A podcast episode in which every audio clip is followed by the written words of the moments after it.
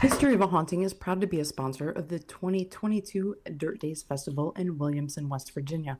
One of Coal Country's largest off road festivals takes over the city of Williamson every year on the last weekend of April.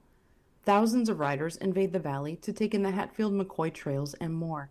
If you love mud, trail riding, and great times with friends, Dirt Days is for you.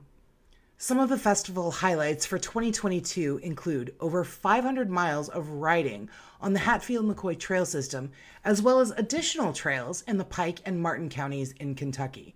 There's going to be vendors, awesome local food, parade, mud pit, dirt drag racing, live music, photography based poker run, and a fireworks show. If you plan to attend, we recommend that you pre register for Dirt Days from now until April 13th, registration is only $50 and it includes an official Dirt Days goodie bag, a festival t shirt, and a festival decal, Hatfield McCoy Trails event wristband, and that gives you access to every Hatfield McCoy Trail system, and it's only good for April 28th through May 1st. You get a 2022 Hatfield McCoy Buffalo Mountain, Devil Anse, and Rockhouse trail maps, a Mud Pit Dirt Drag Area armband, three $5 food vouchers, official sponsor list, official event schedule, and various goodies from the sponsors, such as your very own HOAH koozie. That's really the only reason that you guys need to be attending the event, so that you can have our koozie. To register, go to visitcoalcountry.org, and for more information, check out their official Facebook page, Dirt Days. Let's get dirty.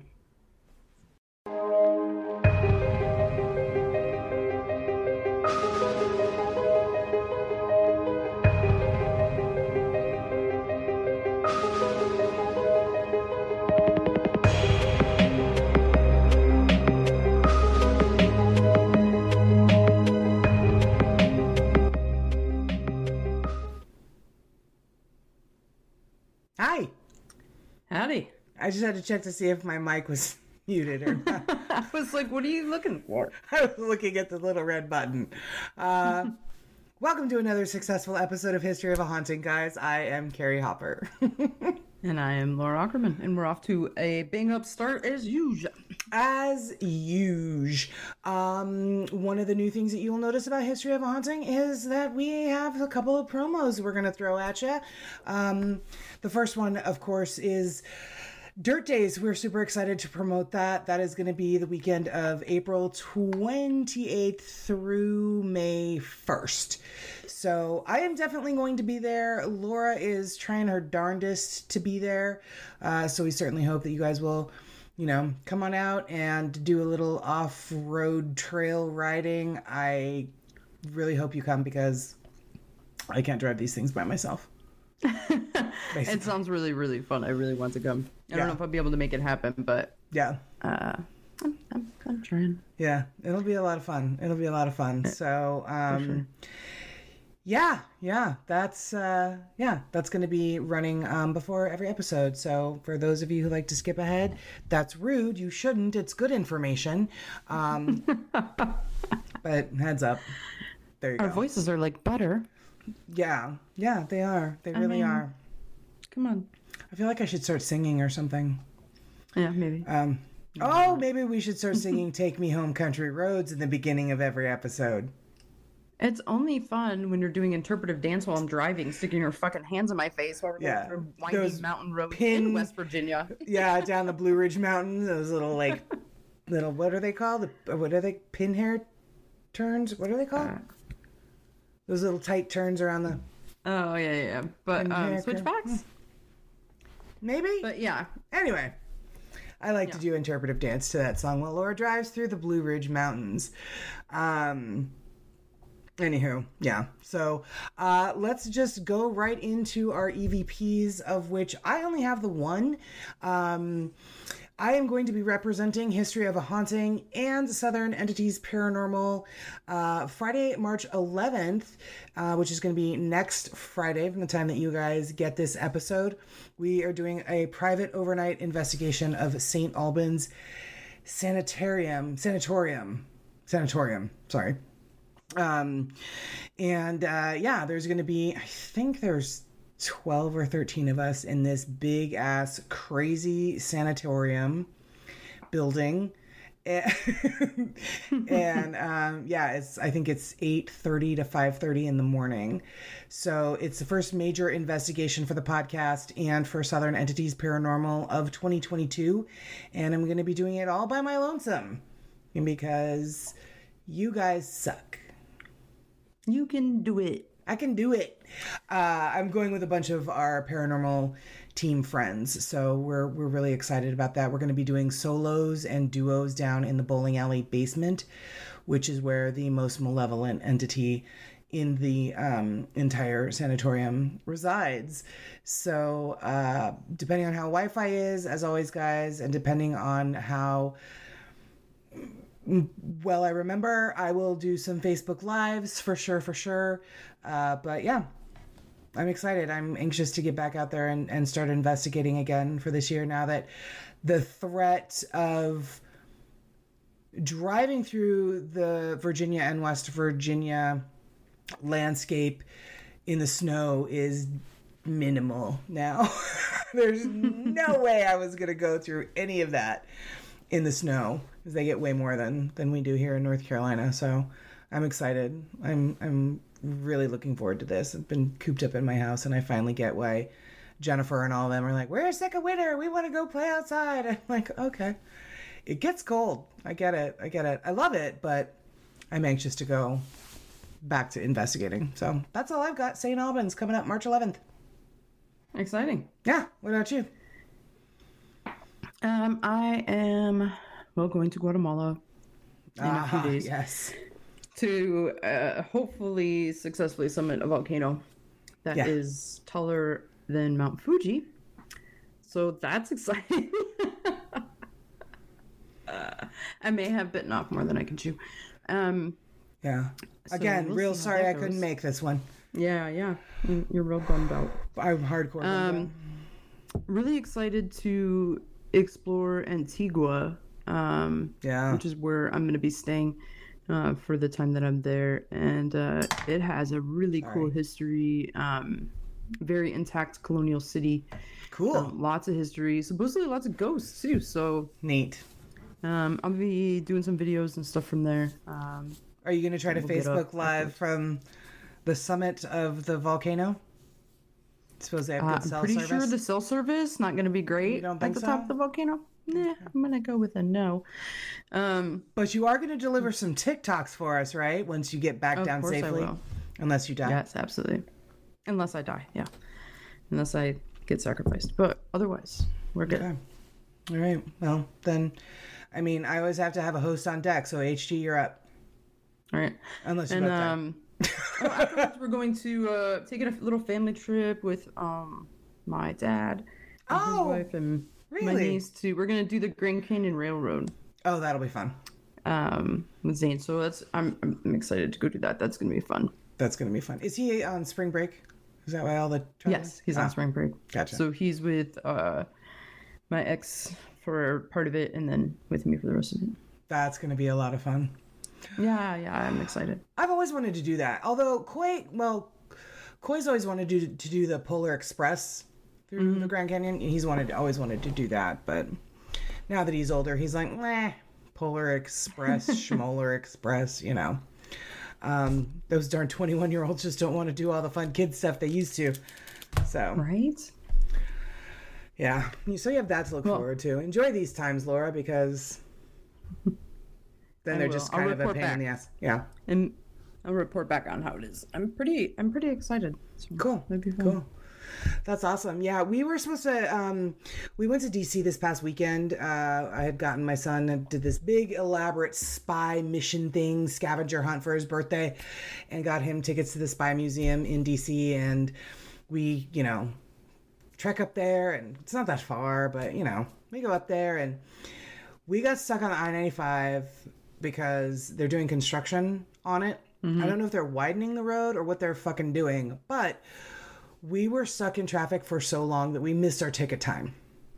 And uh, our ticket time was 11.45 at 11.30 the gps was like you're not gonna get there until like 12.08 so i called the museum and i said hey this is what's going on. We're on our way but we're stuck. And uh, how we still honor our tickets? And he's like, we give you a 30 minute grace period. And if you are beyond that, then you need to talk to ticketing and they'll see if they can fit you in at another time today or book you a new date. So we actually hit DC at like 1207 and it's not far from when you like get into DC. The mm-hmm. problem is the parking isn't great. So you can either park in an underground parking lot of which you can't find the entrance, or you could circle around the bridge and try to park on either side of the bridge that was completely full. So essentially, we missed our ticket time. and I called him back and I was like, we didn't make it. And so he's like, unfortunately, all of our time slots are filled for the day. We were just coming out for the day because we left our dogs at home. And, um, so I said, all right, well, we'll reschedule it. So we had to reschedule it because of like the investigations that we have going on and just other things going on in my personal schedule. I was like, well, can we, res- we'll have to reschedule it for April. So we're going to go back in April. Um, and instead, we spent the day at um, the Smithsonian. And not the Smithsonian. The Smithsonian has a ton of different museums. So we Right. didn't spend the day at the one that has like Judy Garland slippers. That's the American History Museum. We went to the Natural History Museum where we got to see um, the coolest. I, I mean, I thought it was cool. I'm a big fan of anatomy and, and stuff like that. So the bones in the mummies exhibit, I thought that was really cool. Um, they had bones of every kind, from humans to apes to just about every single kind of animal ever ever. I got to see the full skeleton of a bison. It was just really really really cool. There's leatherback turtles that are bigger than sea turtles i guess and i saw their skeleton. It was just a lot of fun. Plus i got to see three um, mummies that were between 2200 and 3000 years old. One of them looked to be about was about a four or five year old little boy. Um, so those were really really cool. And then i did go to the gemstone exhibit where i sent laura a bunch of pictures of the hope diamond She did indeed. i did yes yes Yeah. You covered that did you cover that in the haunted objects was that the one you covered the hope Diamond? I diamond didn't. or did archie i covered the Somebody else had that one. i covered the cohen One. moore diamond Yes, I remember that. I don't remember. We did talk about the Curse of the Hope Diamond. the hope diamond yeah mm. i think it was was in- it a whole episode just on the Curse of the Hope Diamond? No, it was the the haunted objects part two where we each three did a, a curse. Mm-hmm. No, I think Archie did that one because you did the painting, or no, Thomas Busby's stoop chair you did. Oh yeah, yeah. No, he did the chair. I did the painting. It doesn't matter. Anyway, doesn't matter. it's on there somewhere. Go find it. You can Anyway, find it maybe we didn't podcast. talk about the Hope Diamond. I swear we did. I thought we did. I know we did the a diamond, the Kohinoor diamond, because that's in the Queen Mother's crown in Britain. Anywho, yeah, maybe you and I just talked about it at length one night on the phone, and that's what we're thinking of. anyway, I was yeah. So I sent her pictures of that, and then I also sent her. I said they had um, this yellow diamond necklace and matching earrings, and then this um, green diamond brooch. And um, the name of the family that donated these jewels to the Smithsonian was the Hooker family. So I took a picture of it and I said, Oh, so lovely of you to donate your jewels to the Smithsonian, Laura, because it was like Hooker's yellow diamond and Hooker's emerald brooch. And yeah. I was like, you're an asshole. Look, But- you're still an asshole in DC. it doesn't change wherever you go. You're Yeah. consistent. But your name was all over those gems, so it was really nice of you to donate them to the um, museum. It was So- pretty nice of me. Yeah, I just love the, you know, all the gemstones. And I got a really beautiful necklace that I don't have. It's amethyst, which is my birthstone. And so we had a great time. It was just a little, we call ourselves the Clampetts because every road trip we take gets fucked up in some kind of way. We either get super lost or something happens. And this was no different. So, um, yeah, it was another classic Clampett road trip. Um, so we, we had fun. But anyway, Your stories are always hilarious about all the shit that happens. Jesus Christ, it was ridiculous. It's always just utterly always just ridiculous. fucked. Yeah, it's it's always always fucked. Yeah, which I mean, and I'm not kidding. Like My mom is Clampett Travels on Instagram. I'm Carrie Clampett's Adventures. Like we play this up because this is literally exactly how every single one of our road trips goes. And um I don't know if we've just precursed ourselves with that kind of just notion that it's going to be fucked up. So it just is. But w- literally everywhere we go, i there's something something happens. Self fulfilling pro- prophecy there. Yes, something happens that was not planned, and it's just one of those. We're getting really good at learning how to just kind of adjust and adapt to unforeseen circumstances on road trips. Learning how to roll with it. Roll with it, yeah. That's the theme. So we have fun, we laugh, we had a great time. I'm glad you had fun. yeah, we had a great time. So um, yeah, and we're going back in April. So. Uh, yeah, this time we're going to do Air and Space Museum and Spy Museum. So Koi's excited about that. And since it's technically his birthday gift, you know, it is what it is. Yeah. Sounds fun though. Yeah, yeah, yeah. And I think that was it for the EVPs, even though it really was those weren't really EVPs, but Yeah. the listeners are used to us going off on tangents and stuff. Anyway, I hope that you don't die on a volcano. Thanks. Me too. Yeah, yeah. Um, You're a real bummer. That would be a real bummer. That would be a real bummer. Um, and I would start getting a complex because I'm really starting to go through the hosts. That's funny. Anywho, Yeah, I certainly don't want to do that to you. no, So please don't. I mean, think of me. Um, let's take, but we're going to a little bit of a safer place this time out in the Nevada desert. Ladies and gentlemen, today's episode we are talking about the Nevada State Prison. Ooh, ah. it's so spooky. It is. It's haunted. we should talk about that on this show. We might. We might want to touch on that. Just a, just a little bit. a little bit. All right. So my sources for the Nevada State Prison, which I've heard is haunted, um, is nevadastateprison.org and Wikipedia. Yay! Love Wikipedia. Yay, Wikipedia. Donate $5, $2, whatever you can. I know if, even if you don't have a podcast, I know everybody has looked something up on Wikipedia. So help them out and donate money. There you go. Yes. Um, so, Nevada State Prison is located in Carson City, Nevada. Uh, the prison was in continuous operation from its establishment in 1862 Until its closure in 2012. That was a long So- time.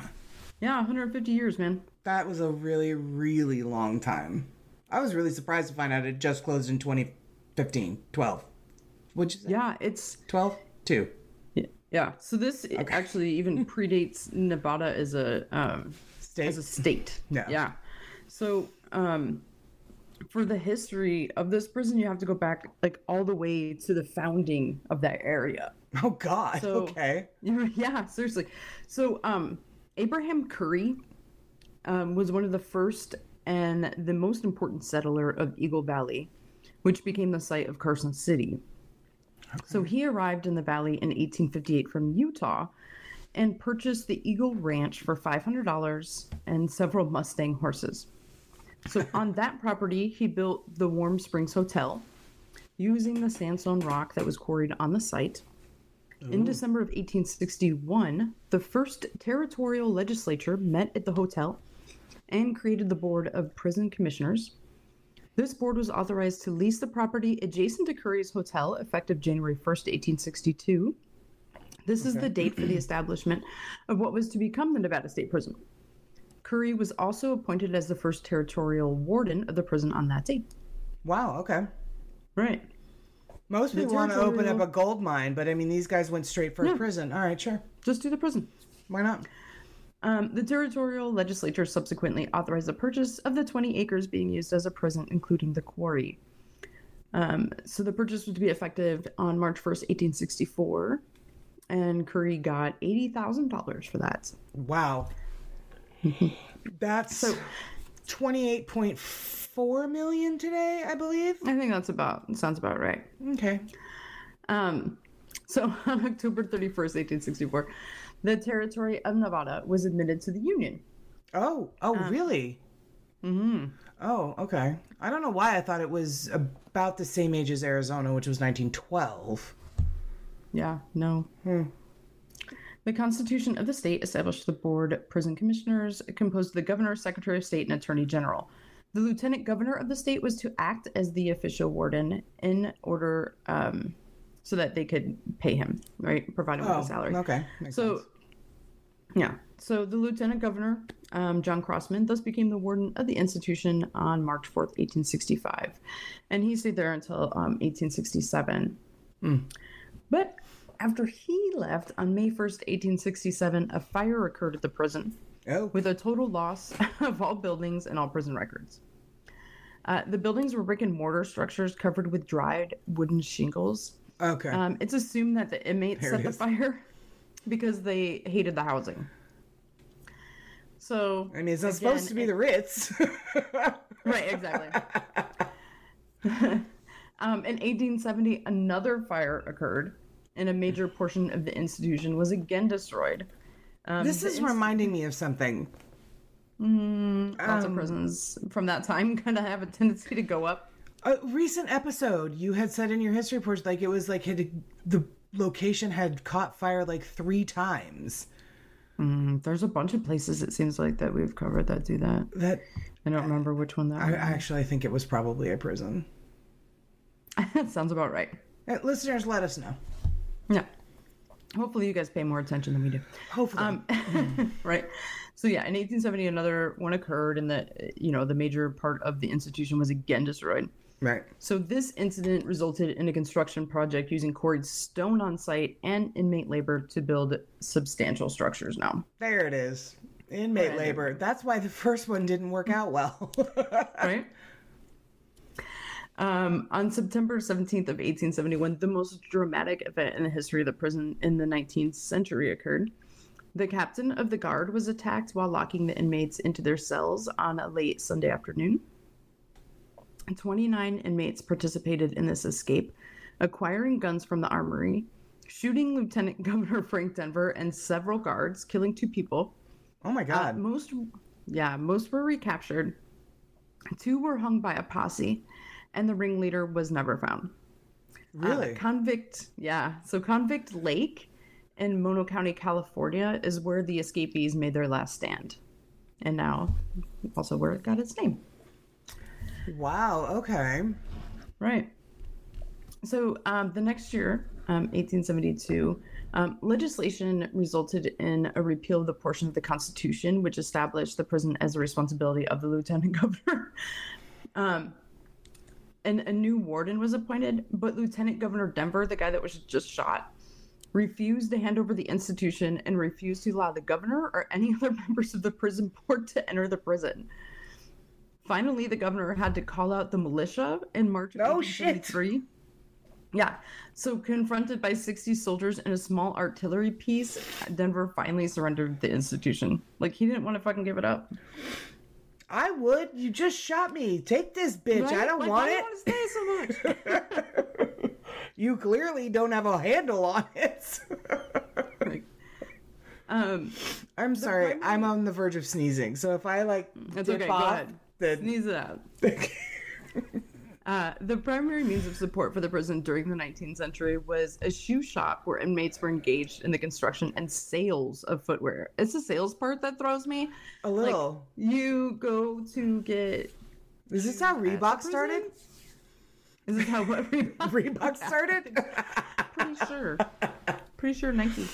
Um, Little known fact. Institution obtained funds um, through the quarrying and dressing of sandstone that was taken um, from within the perimeter of the institution. Sure.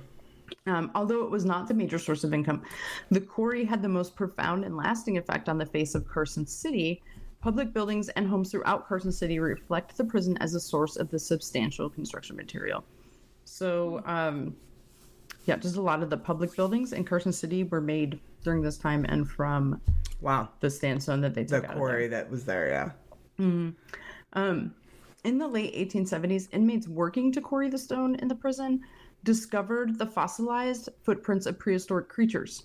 so this is kind of cool. So, um, In 1882, the Carson City Sheriff communicated the discovery of the footprints to the California Academy of Science in San Francisco. The footprints were correctly identified as the Brea fauna of the P- Pliocene era. Sorry, I don't know Pliocene. any of this. Pliocene. I'm like, I'm gonna murder this. We're gonna go The only reason I know that is because of Ross on Friends. Nice. Like I took geography in college. I don't remember. Um, but, but were attributed to a previously unknown race of giant humans. At that point, the prints were estimated to be about two million years old. Whoa. Varied interpretations of the origin of these mysterious impressions fueled academic controversy and varied attribution from giant humans to giant sloths. In the end, the sloth advocates won out in 1917. This is the weirdest debate. It's super strange, and it came from a prison. Like it's just it, like this. I just thought it was so. This is so far out of left weird. field. Yeah. Yeah. so other prints included mammoths, native horses, large birds, dire wolves, and the sloths, big tooth, big tooth cats, elk, and deer. Isn't that crazy? That is crazy. just thought it was so interesting. Yeah, I like that. That's that's Yeah. interesting. Just crazy stuff. You know. Um, so this prison um, later became the state designated facility for all hangings starting in 1903. Fun. Yeah. So, in response to Mormon preferences, the Nevada state legislature passed a statute in 1910 that became effective the following year, allowing condemned prisoners to choose between execution by shooting or hanging. Yeah, I I did hear about this. Yeah, they're super. Pick your poison. Right? Basically. They're flexible. We're flexible. Yeah. However, you want to do it, we're good with. Yeah. You're gonna die one way or another. You, right. you tell us.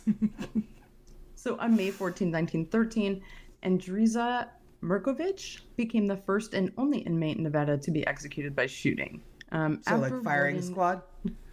Mm-hmm. okay. After Warden George W. Cowing was unable to find five men to perform a firing squad, a shooting machine was built to carry out the execution. When the device arrived at the prison, Cowing no longer wanted to have any part of the execution and he resigned. Wow, really? Yeah. Huh. Um, Was the other guy still alive? Did he want to take it back over? called Denver back. yeah. Um, so in 1921, a bill authorizing the use of lethal gas had passed the Nevada state legislature. yeah. Condemned murderer Guy John of the Hip Sing Tong Criminal Society became the first person to be executed by this method in the United States. Hip Sing Tong was a like a a Chinese um, like kind of mafia. Oh, okay. Ugh. Warden Dickerson sent his assistant Tom Pickett from Carson City to LA to personally pick up 20 pounds of lethal gas, which uh, was contained in a mobile fumigating unit at a cost of $700. Four guards did not want to participate in the process and resigned.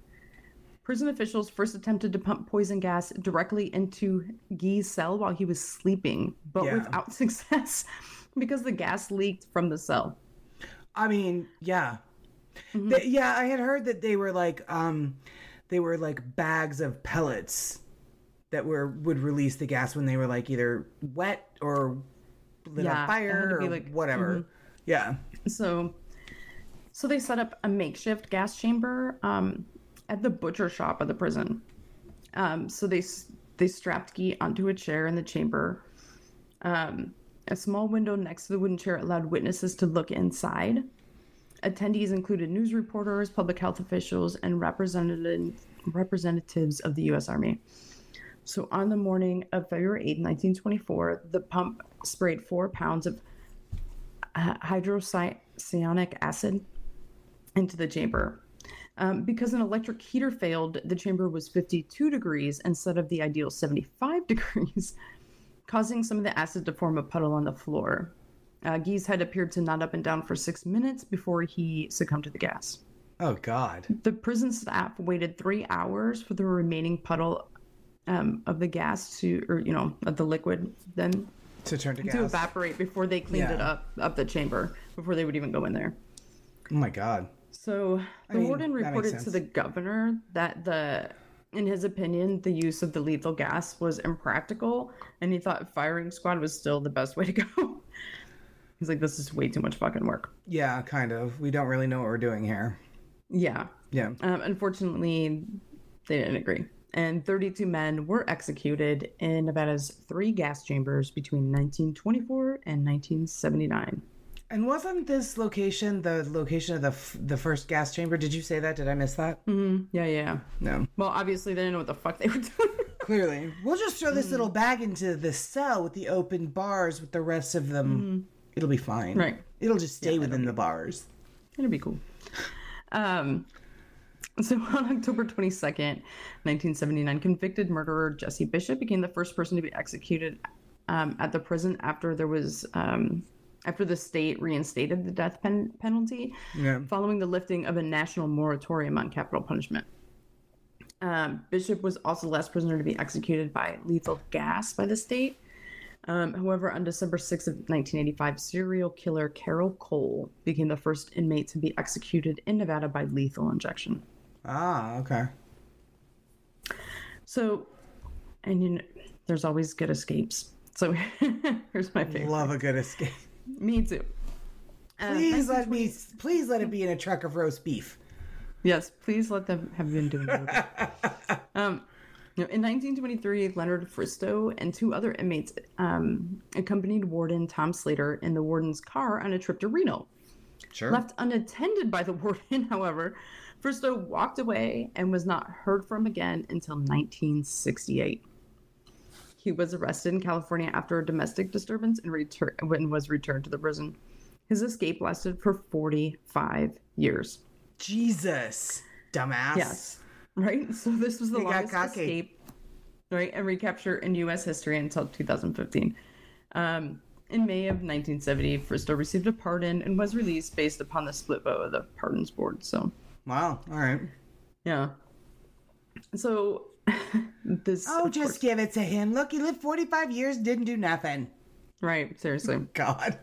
So, um, after um, the governor signed a bill into law that legalized gambling in the state, oh, yeah. um, Nevada State Prison did the unthinkable and opened a casino for inmates. Um, it was nicknamed the Bullpen, no. and the casino was a su- success for three decades before it was eventually shut down. I just love this. It's so crazy. it's so, casino- Nevada. It's Right, so yeah, like- Nevada. you know what they need? Gambling. Craps. right? So the casino operated in a windowless, solid rock room carved from natural sandstone surrounding the prison before it was moved to a larger sandstone building with walls sometime in the 1930s. During its 30 year operation, the casino offered traditional games such as blackjack, craps, and poker, and the inmates ran the entire casino Cool. from hosting the games to organizing the security. Inmates also had their own currency in denominations of 5 cents, 10 cents, 25 cents, 50, a dollar, and $5, which were used at the casino. And today, the, cons- the currency is considered a collector's item. Wow. I bet. Yeah. Yeah, it's like bronze. It's, uh, there's um there's some pictures on the up. Uh, the casino was self-policed, so the inmates who ran the games, did not tolerate cheating or strong arming for fear of getting shut down by the warden. Yeah. Um, a percentage of the take was deposited in the inmate welfare fund, an act which added legitimacy to this immoral habit. oh, my God. Right. Throughout its throughout its 35 years, various wardens either tolerated the casino or considered it a good distraction for the inmates. Um, until 1967, um, when a bill in the state legislature um, prohibited um, prison gaming. So then they had to close down the casino. And the building which it was housed in was eventually demolished. Oh, okay. Sad. Yeah. Um, another unique, um, I don't know, I guess feature of this prison um, is known as is known as the cave. Oh, yeah. So the cave is located on the west side of the prison, in the sheer wall that marks the boundary of the the quarry. It is not a naturally occurring geologic feature. Um, rather, it was dug sometime during the period when blocks were being cut from the quarry. Um, it appears in photos as early as 1880. Oh, wow. So okay. it, Yeah, it's a large area with an entrance and an exit. In the roof of the cave, there's a vent that reaches to the top of the quarry. The history of the cave is replete with rumors and legends. Uh, what is known for certain is that it was used as a crude form of solitary confinement and disciplinary segregation as late as 1961. Damn. Yeah. So in that year, C Block was completed there, and C Block became the housing for the most difficult inmates. Gotcha. Yeah. So a news article from that period um, quoted the warden as stating that the last inmate had been removed from the cave. Right? I mean, in the fucking 60s, they're putting people in I mean, caves. in caves, yeah. And though, you know what? I have a picture, a couple of them. I don't know if they're right. We'll see. This prison kind of reminds me. There we go. So here's like the outdoor, the yard. I mean, they mm-hmm. just up and left when they closed it. You can see there's still like exercise equipment out there. But this prison very much reminds me of Yuma Territorial Prison in that it's out in the middle of the fucking desert. It's just looks very barren and hot. And they also, Yuma Territorial also has a dark cell, which was built into the rock of the land. So, Yeah. I mean, uh, it uh, on the surface it sounds handy and, and great idea, but to last that long is really kind of barbaric. It really is. Yeah. Um, so the decades of 1970 and 1980s um, were characterized by inmate violence and legal challenges to an antiquated correction system. Yeah. The institution witnessed several murders of inmates, high profile escapes, numerous hostage incidents, Damn. and attacks on staff. NSP also became troubled by racial tension and the rise of prison gangs. The operation of the prison became an issue in uh, the election for the governor in 1982, contributing to the defeat of the incumbent governor. Ultimately, control was regained by the hiring and influence of a town tamer, the former warden of San Quentin, George Sumner. Ooh, bad. You don't want that guy there. San Quentin. Yeah. mhm. So, in the 1980s, NSP was expanded onto the northeastern bluff. Um, these new housing units proved to be poorly designed with obstructed lines of sight and minimal opportunity for inmate supervision.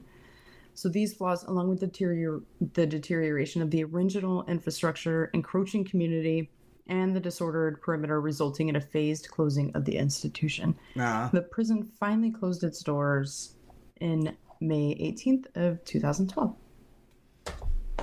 That's so long. I know. Hold on, I lost my voice. I can hear you Well. clicking. I know, I'm all, where did you go?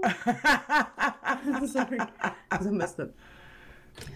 So, um, they say that it was for budgetary reasons when they closed it. Sure, yeah, that's what I read too. But yeah, it seems like it was just a shit show, really. yeah. Yeah. But now, again, they're doing tours and all kinds of stuff. So, Yeah. all right. Yeah. And that's the history And they're getting them. State Prison. That was a great job. Wow. Oh, thanks. I like it. I like it. I've never heard of a warden getting shot and being like, "You're not taking this from me. This is my baby. I want to stay here it here." forever. I love it here." I know it's Um, very, it, there's some really just quirky shit in this one. Like, yeah, yeah, Just a lot. Yeah, which I think is fun because we do we do cover a, like a decent amount of, of presence on the show, and yeah, we it's do. always nice when there's something a little bit out of the ordinary. Yeah, it's a good time. Um, yeah, it definitely does remind me of Yuma Territorial Prison, but again, it's just out in the middle of the Nevada desert. Like, there's nothing. There's like Moundsville and brushy, and they're all surrounded by this like lush green mountainous landscape. And these two, no. It's almost Nothing. like, yeah, it's stone hell on earth, really. Um, so we will get into the hauntings that uh, happened as a result of all of this fun activity at Nevada State Prison after this. We will be right back. if you've never heard of Reiki before or have heard of it but never tried it, now is your wonderful chance. Reiki is a Japanese complementary health approach using the goal of directing energy to help facilitate the person's own healing response. It's based on the belief in an energy that supports the body's innate or natural healing abilities. It has been used to help with relaxation, anxiety, pain management, depression, focus, and so much more. Erin Bush of Soul Waves Spiritual Wellness is a certified Reiki healer and brings her offerings to the listeners here at History of a Haunting.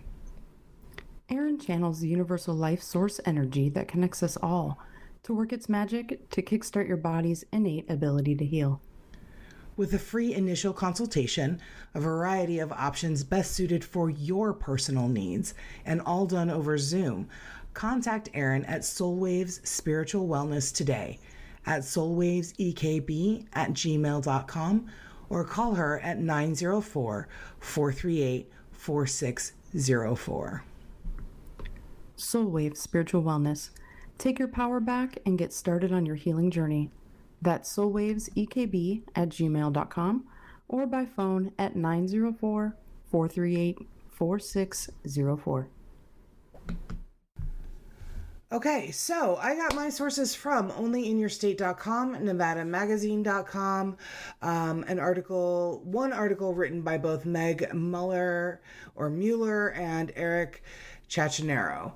I also got my stuff from hauntedjourneys.com, uh, mynews4.com, an article by Miles Bergwijn, and then my favorite, Destination Fear. So, um, real quick, I did want to show everybody the um, the so the last method of whoops, damn it, the last the last method of um, uh, execution that they used at the prison was lethal injection, and so the original bed and everything is still in the prison, and I believe this is it.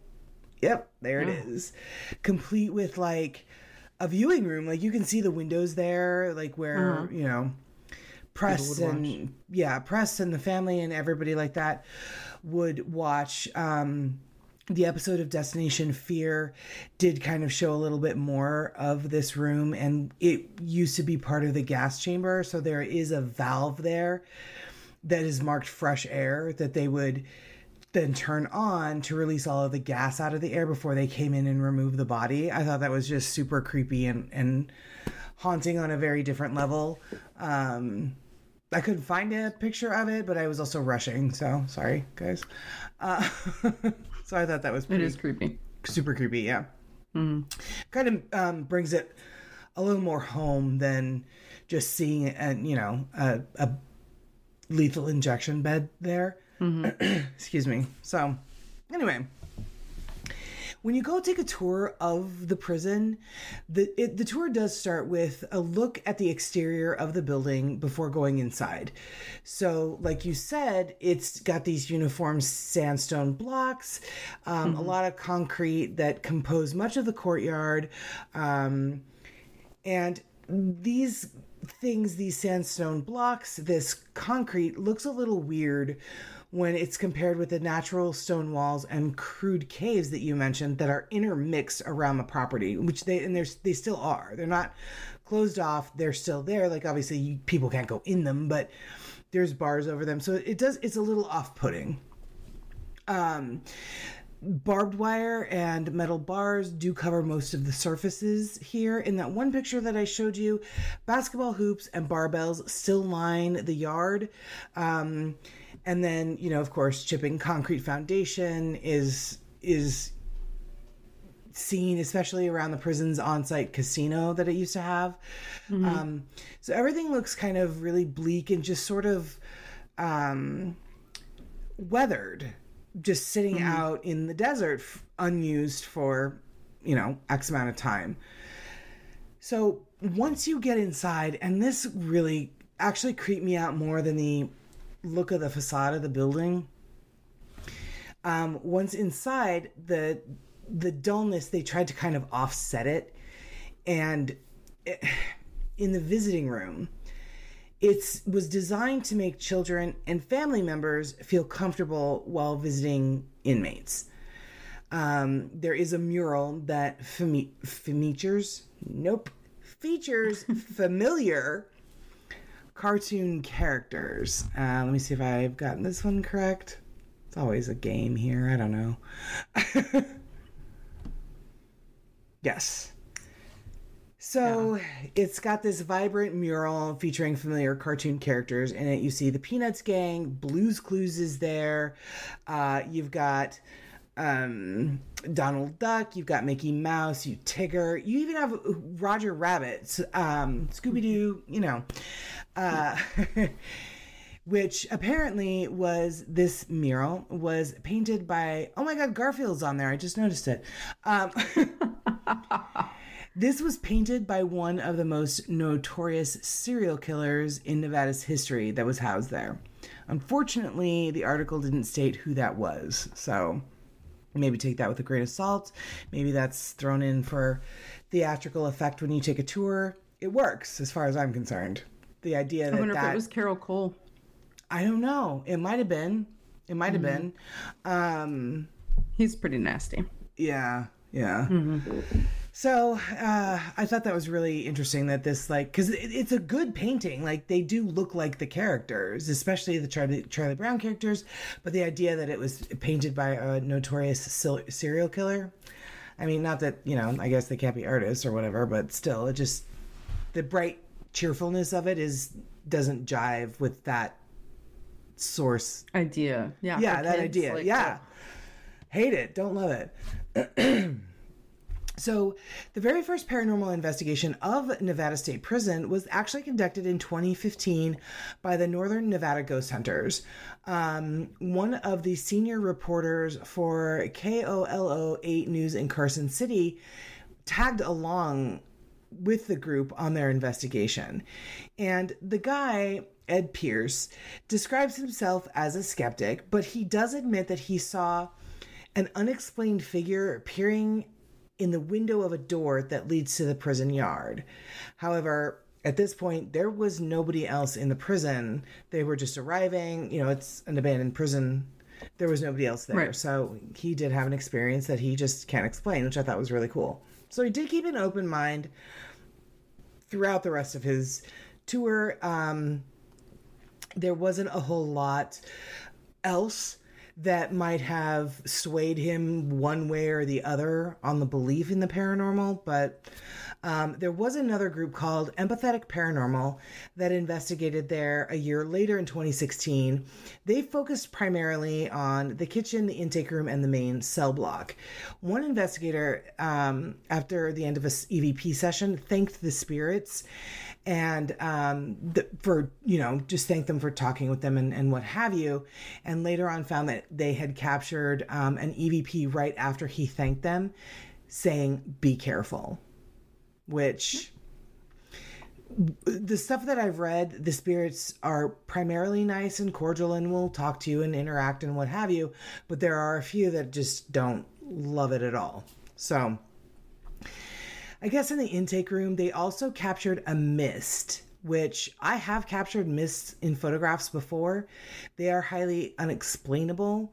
Um, but there have been a couple of times where it's like, oh, you know what? It was really humid out that night, and this could be just a reflection of the, you know, the lens of the camera and what have you. But this mist seemed to fly upward and then split apart, which I thought was really different and interesting. Yeah, weird. Um, as well as a Class A EVP right after that saying, Miss Get Out. Wow. Yeah. Um, and then of course there's your your usual stuff, bangs, whispers, dark shadow figures. So during an official paranormal investigation, what appeared to be a mist clouded one of the cells where disembodied legs were also seen. And I remember That's fucking. uh huh. Just legs. Just legs. And I remember the first time we um, covered a location that had that, Archie and I were like, absolutely not. Yeah, it's real. That's real fucking weird. Yeah. That would Just be legs, very like- disconcerting to see just legs. what the fuck happened to the rest of you? Right. Or do you not have enough? If you don't have enough energy to fully manifest, just don't at all. Right? Just chill. Just make Or a they Start at the top and come down. and come down. But Not the bottom up. There is at the Birdcage Theater in Tombstone, Arizona, there is a pair of um, disembodied legs that has been seen there wearing cowboy boots. Oh, weird. Yeah. That's funny. I was just there. Yeah. Yeah. So, yeah, God. Um, the mess hall and the kitchen have sustained much violent energy from the rioting days, and this is one of the hot spots of spectral events. One time there was a digital recording that picked up a man that was like laughing in a really eerie, creepy way.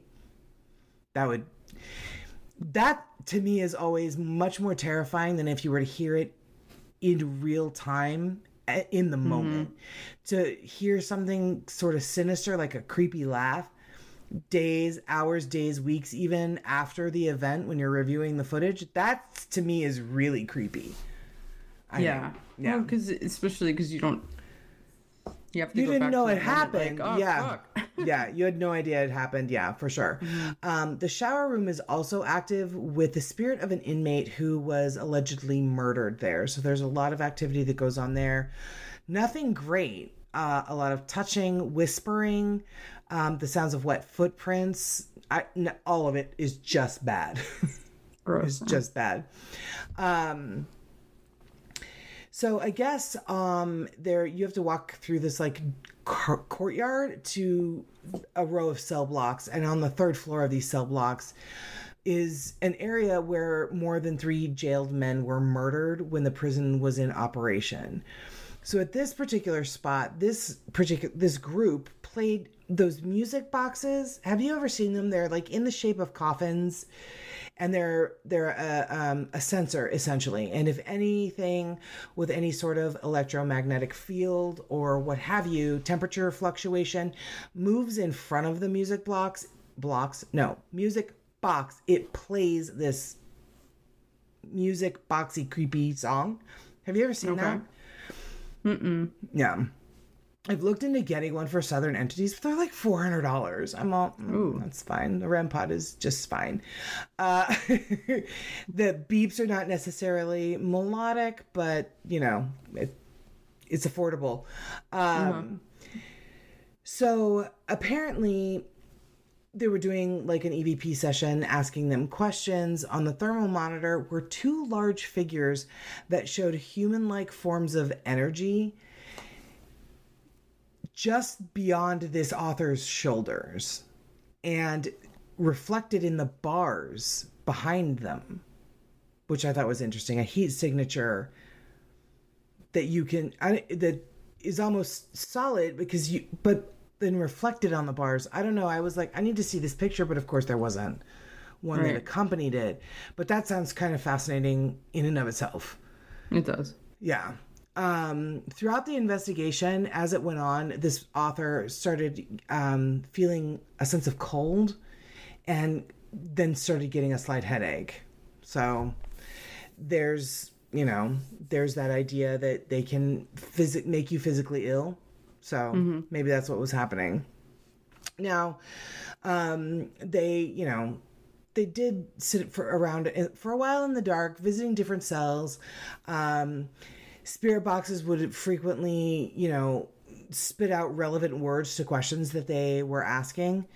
Um, words that were completely innocuous to whatever radio station happened to be flying by at the time, which I thought was really interesting. Um, so then, Destination Fear also did an episode on this location. As everybody knows, I love that show. And if you haven't seen this episode, I mean, giving away some spoilers, but not a whole, whole lot.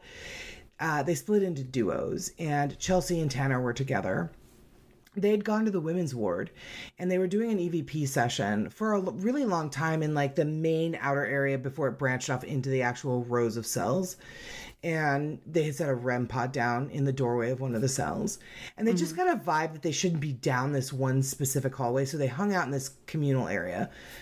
Um, they were down there for maybe an hour, close to an hour, when they realized they weren't getting anything. No E, no EVPs, no EMF, no thermal, nothing. So they decided to leave. As soon as they left, something moved in front of that REM pod and stood there. And it was kind of like at the Stanley Hotel when the REM pod would mm-hmm. not stop going off Right. and all the little lights were lighting up. It was like that. Mm-hmm.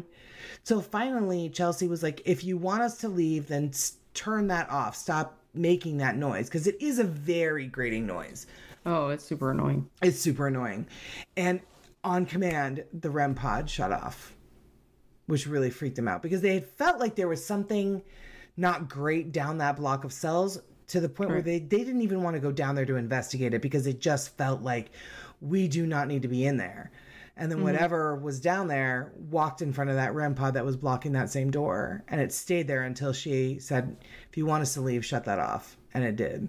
And so they left Wow. um yeah it was it was really it was really interesting. The next place they went was to the death chamber. And they were doing some evp work um asking speaking to the men that had died in that room via gas or lethal injection. And they caught an evp that sounds very similarly to i'm not ready. And Ooh. yeah I can't remember the question that they asked him, but they I think what she asked was like, "What did you feel in that moment?"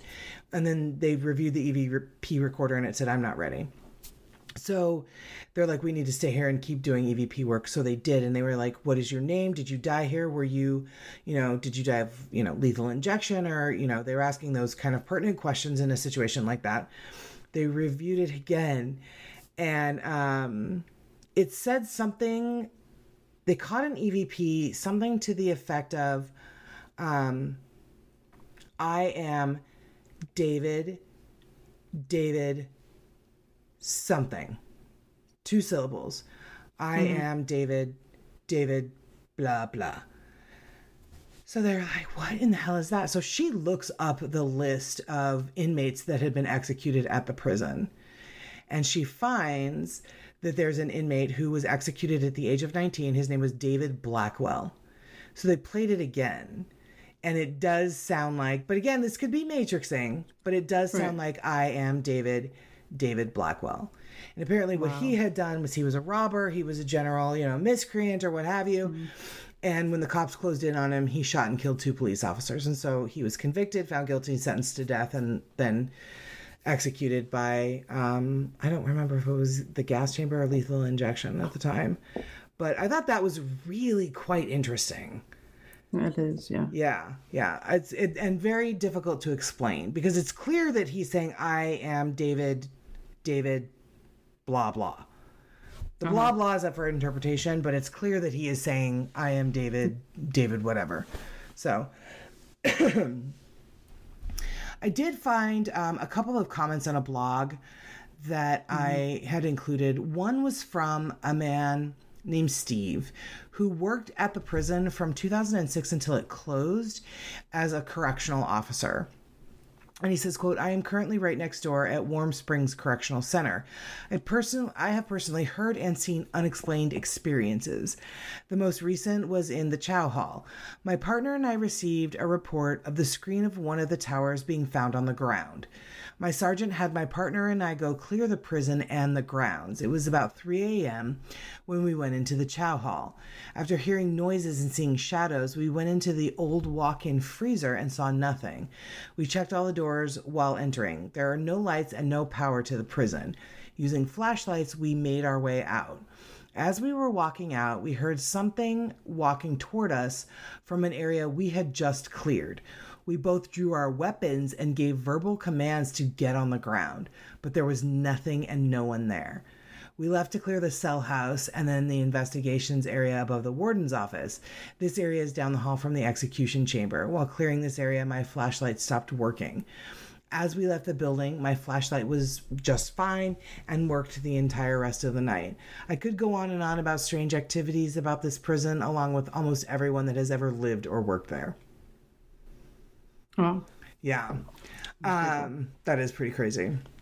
The next one was from an inmate, and he said, I was in the prison in 1971. I was inmate number 11198 for burglary.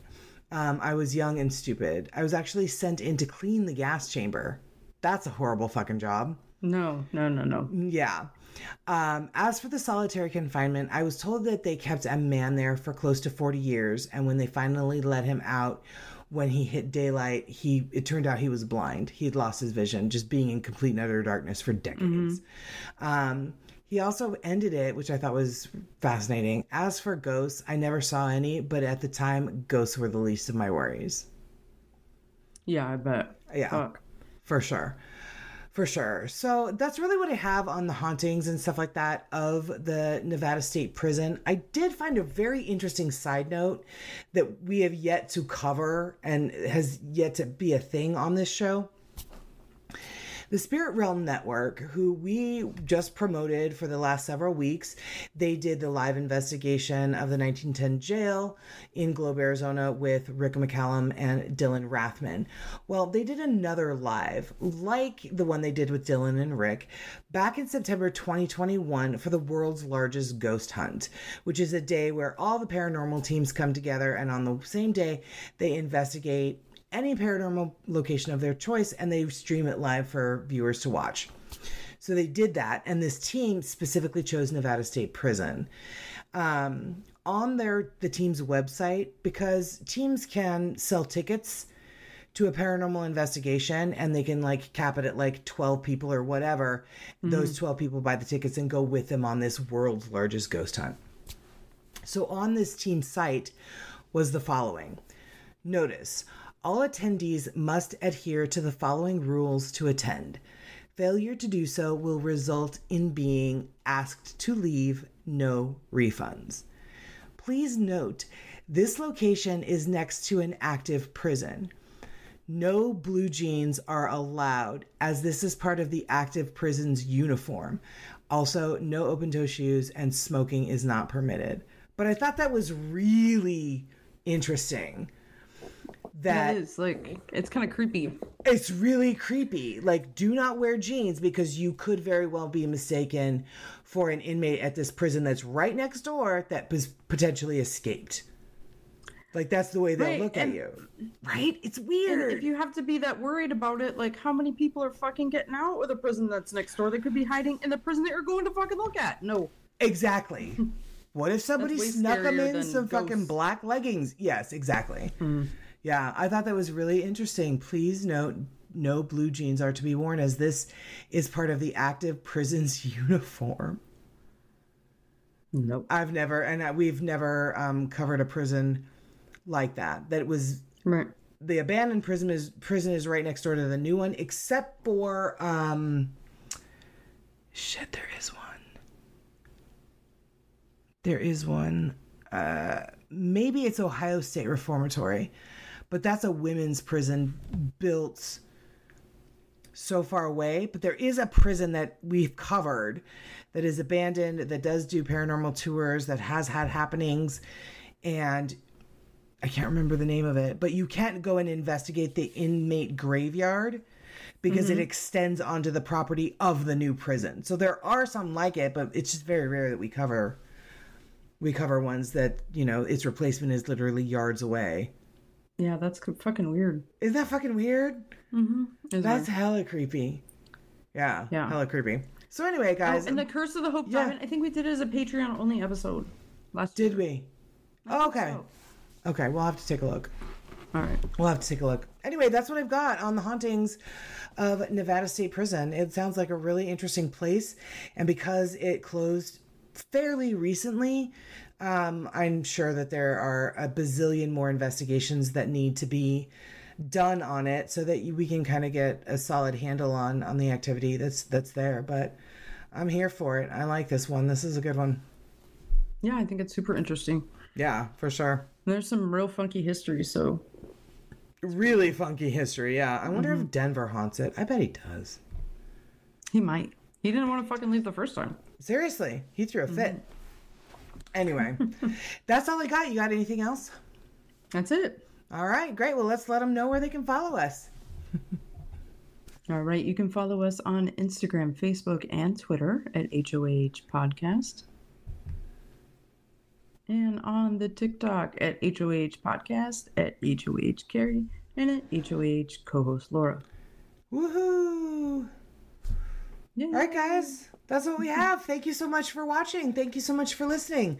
Um, Laura, we do have a couple of really great episode locations um, that has have been written in by one of our Patreons. So um, when you get back from your vacation, let's sit down and figure out a time to fit these bad boys in because they sound really cool. Cool. I love Yeah. it. Yeah. So that's that on that, guys. Hope you enjoyed it. And um, hopefully you will tune in to Facebook Live, maybe Instagram Live. Maybe I can do some stuff from St. Albans. And maybe Laura will, you know, TikTok her volcanic summit trip. I sure will. Good. That'll be on the forefront of your mind, right? Instead of just not One hundred falling percent. It's not down and dying. dying on the way to the top. But I know yeah, it. You're committed to this podcast. I love it. I really am. Yeah, it's the best. Anyway, guys, we love you. Thank you so much. As always, stay safe out there because you never know who Or what? is listening. Bye. See you later.